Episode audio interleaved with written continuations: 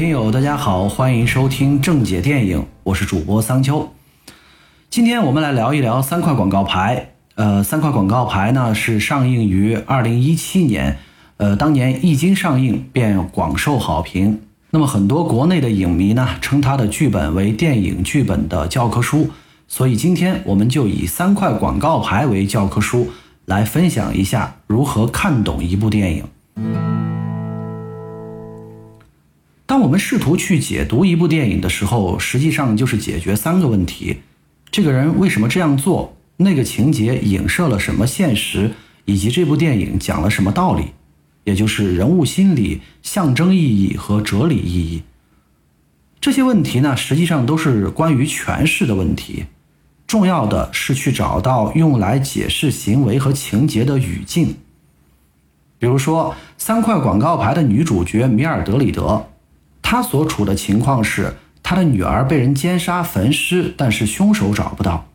那么，我们把这个处境稍微分析一下：一个人的女儿被人残忍的杀害，他最想干的事情就是报仇。凶手找不到，复仇的意志却不会凭空消失，所以他就要寻找替代目标。那么，有了这个语境，他的一些行为就可以解释了。女主角复仇的替代目标很明显，包括了负责寻找真凶的警长，以及那个声称自己犯过类似罪行的军人，也就是他们最后要去杀的那个人。除此之外，其实还有两个隐藏的对象，第一个就是女主角自己。在电影进行到中段的时候，米尔德里德回忆他女儿安吉拉出事之前的那个下午发生的一些生活琐事。当时他女儿向他借车去参加 party，他不借，女儿骂了他。于是他说：“我希望你在路上被人强奸。”这个回忆很显然反映了女主角自责的心理。但其实“我希望你在路上被人强奸”这句话跟他女儿真的被人奸杀并没有因果关系，但是他还是要自责，这不合逻辑，而不合逻辑的行为就反映了非理性的心理。其实就是复仇心理，但是人也有自保的本能。如果女主角把所有的责任都归于自身，她就只能把自己弄疯了。所以她还要寻找其他对此事负责的人。我们再来看一个情节：女主角在三块广告牌上招贴了针对警长的大字报之后，镇里的神父来劝她。神父说。如果你没有停止去教堂的话，你应该会知道所有人对这件事情的态度。神父说这句话是用镇民们的集体意见来给女主角施压，企图让她撤去大字报。但是这句话的前半句“如果你没有停止去教堂的话”却透露出了另外一个信息：停止的意思是，女主角以前经常去教堂，但是后来不去了。这说明他因为他女儿的死是怪罪上帝的，那么他为什么后来要把教会比作黑社会来侮辱神父，也就可以理解了，因为神父是神在人间的代言人。那么以上这两个例子就表明，情节和语境结合起来就可以产生意义。当我们分析出女主角的处境之后，我们就会发现还有一个人也处于同样的困境之中。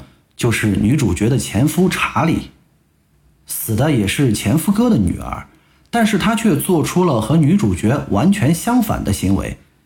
在女主角招贴大字报之后，他跑过来，情绪非常激烈的骂前妻。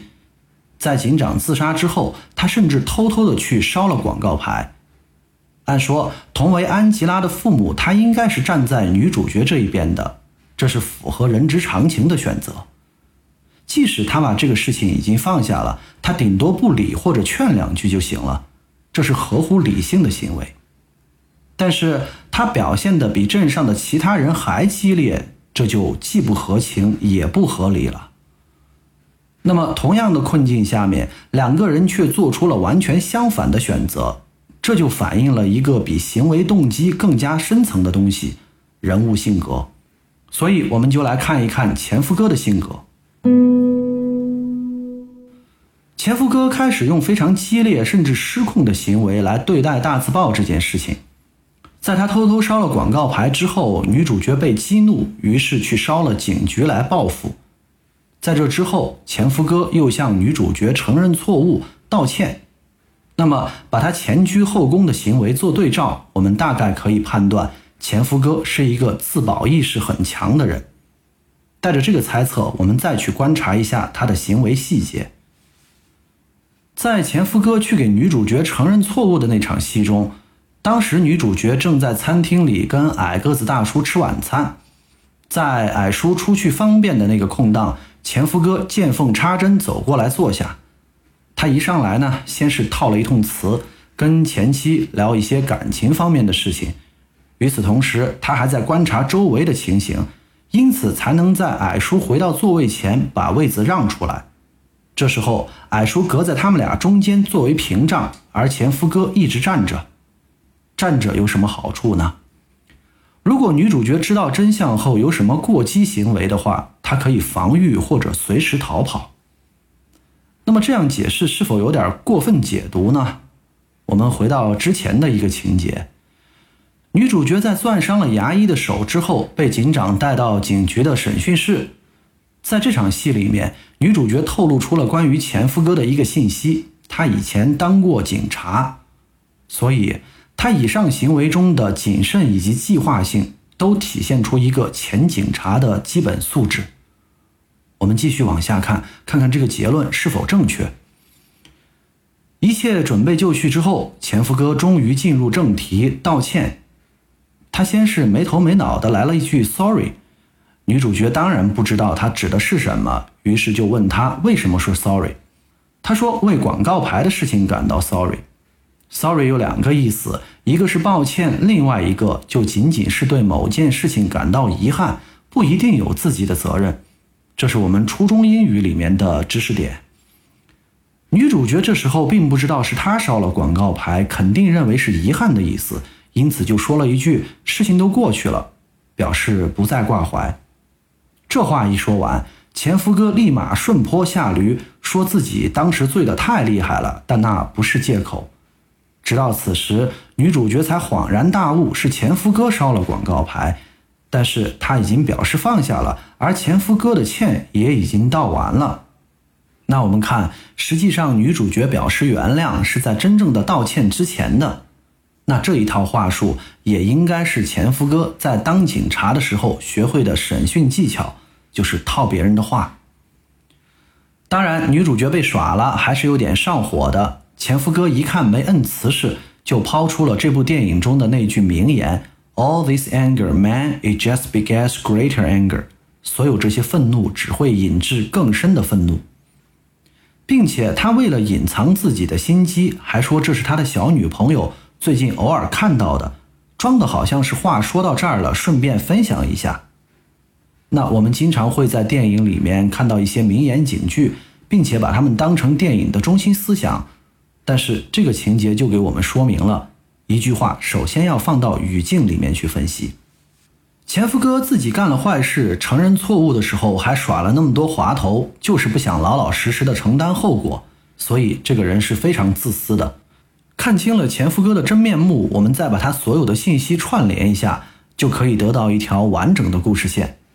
死了女儿，前夫哥大概也会痛苦一阵，但是他当过警察，知道警长并没有撒谎，就是这个凶手能不能抓到，就只能听天由命了。呃，那么接下来怎么办呢？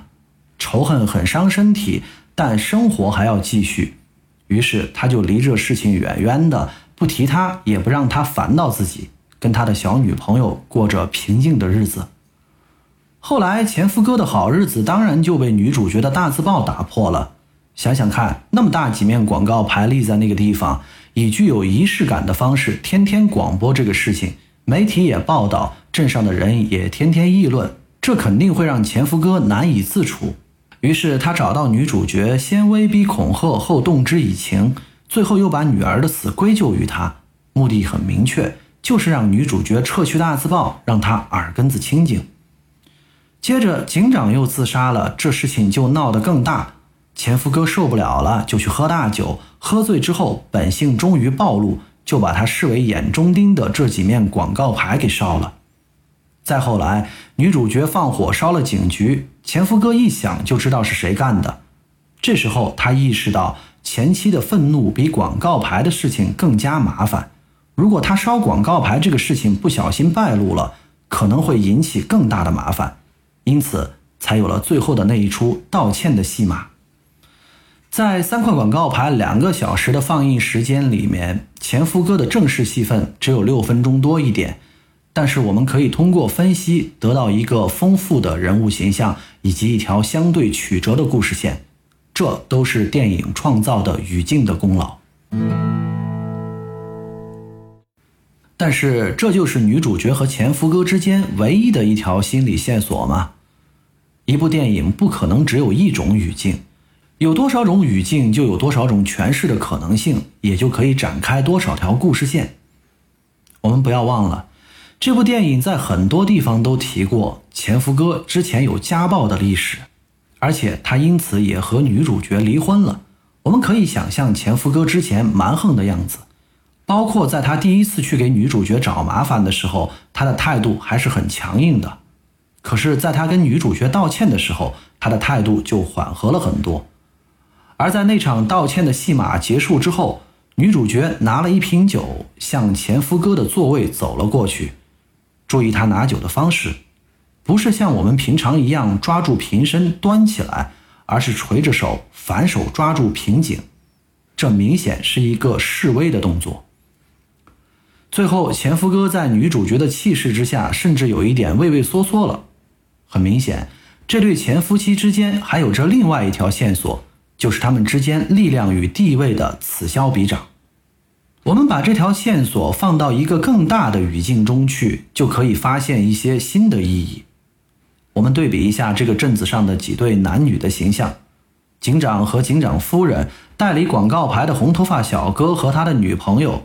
前夫哥和他的小女朋友，以及山姆·洛克威尔饰演的那个混混警察和他的母亲，我们会发现，这是一个标准的男权社会，女人围着男人转，一旦男人死了，女人就浑浑噩噩。而女主角是这个村子的一个特例。在这个语境下，我们再去解读女主角和前夫哥的故事线，就会发现，前夫哥针对三块广告牌。其实是因为女主角出挑的行为挑战到了前夫哥的男性自尊心，而这其中的关键，恰恰是因为共同的女儿把这对离了婚的男女又联系起来了。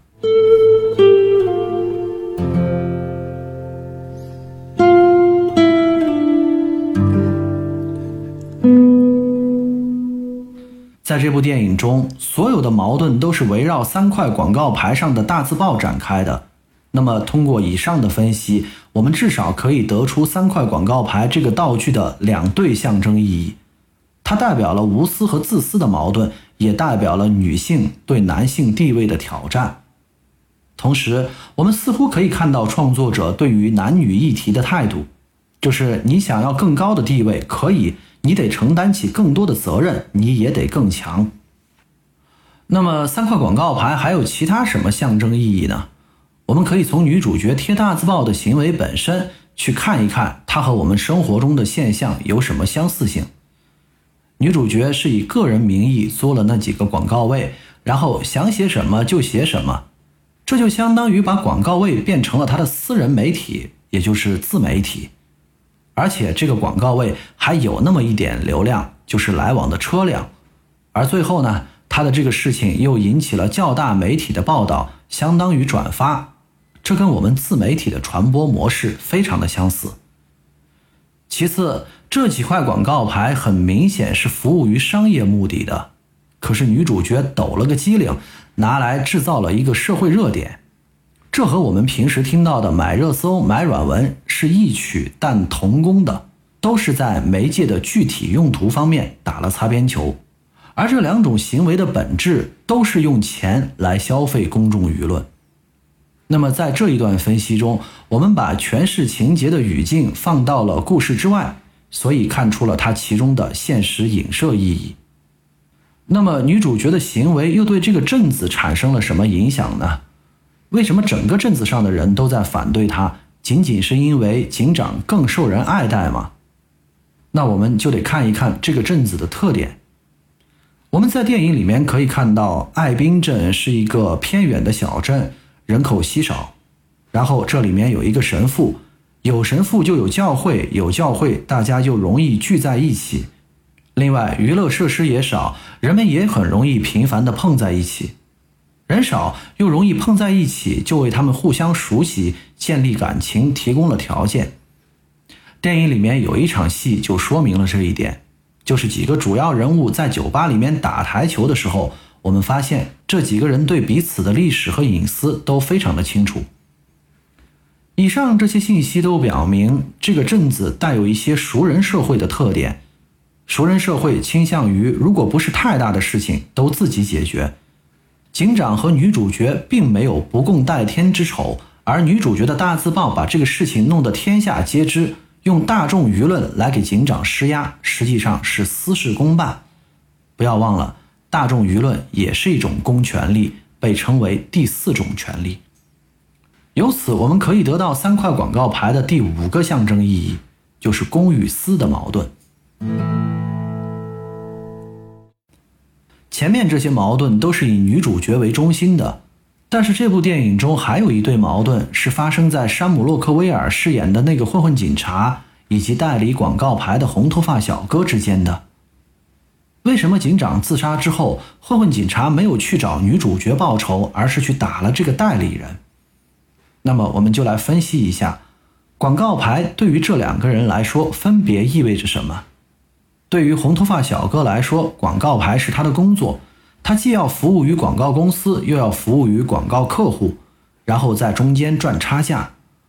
而对于混混警察来说，红头发小哥和女主角最大的区别，恰好就是红头发小哥赚钱了，女主角死了，女儿还花了钱。所以，警长因为广告牌的事情死了，而你却因为广告牌赚钱了，那你不负责谁负责？有了这个结论之后，我们再来看看红头发小哥的这个生理特征。我们回想一下，在酒吧打台球的那场戏里面，红头发小哥还专门点出来自己是红头发。那么，创作者在向我们暗示什么呢？在欧美国家，红头发由于种种原因也是被歧视的对象。在中世纪西班牙和意大利的美术作品里面。犹大就常常被描绘成一个长着红头发的人，这两个现象不知道哪个是因哪个是果，但总之红头发的人渐渐的就被贴上了叛徒的标签。那么混混警察作为一个基督教社会里面的种族歧视者，想必不难接受这个刻板印象。尤其是红发小哥的行为，还真的很容易被看成是犹大，因为犹大也是为了钱把耶稣出卖给罗马的。后来耶稣死了，跟我们的剧情很像。这是三块广告牌的第六个象征意义：金钱与道德的矛盾，或者说商业规则与人情的矛盾。在这里，创作者似乎还在对宗教进行调侃。在整个基督教社会里面，犹大基本上是最被恨的一个人物，可是耶稣是罗马人杀的。前面我们光说了反对三块广告牌的人，可是就没有人支持他吗？在大字报被烧了之后，一个黑人工作人员来到女主角家，说有备用的海报，于是他们就将新的海报贴到广告牌上。这时候来帮忙的有矮个子大叔和女主角在商店里的那个黑人女同事。那我们看一看这几个人，黑人、女人、侏儒，都是这个镇子上的弱势群体。当矮个子大叔和黑人女孩看见广告牌让镇上的这些身体正常的白种男人这么难受的时候，他们也就加入了。他们把女主角当成了英雄，因此这就是广告牌的第七个象征意义：弱势群体与主流群体的矛盾。讽刺的一点是，女主角贴大字报并不是要为弱势群体呐喊。那个黑人工作人员去找女主角的时候。女主角透过猫眼发现她的肤色，一开始呢是隔着门跟她说话，后来知道她的身份才把门打开，说明女主角也是惧怕黑人的。这似乎是在讽刺一些白人明明讨厌黑人，却要为黑人的权益呐喊。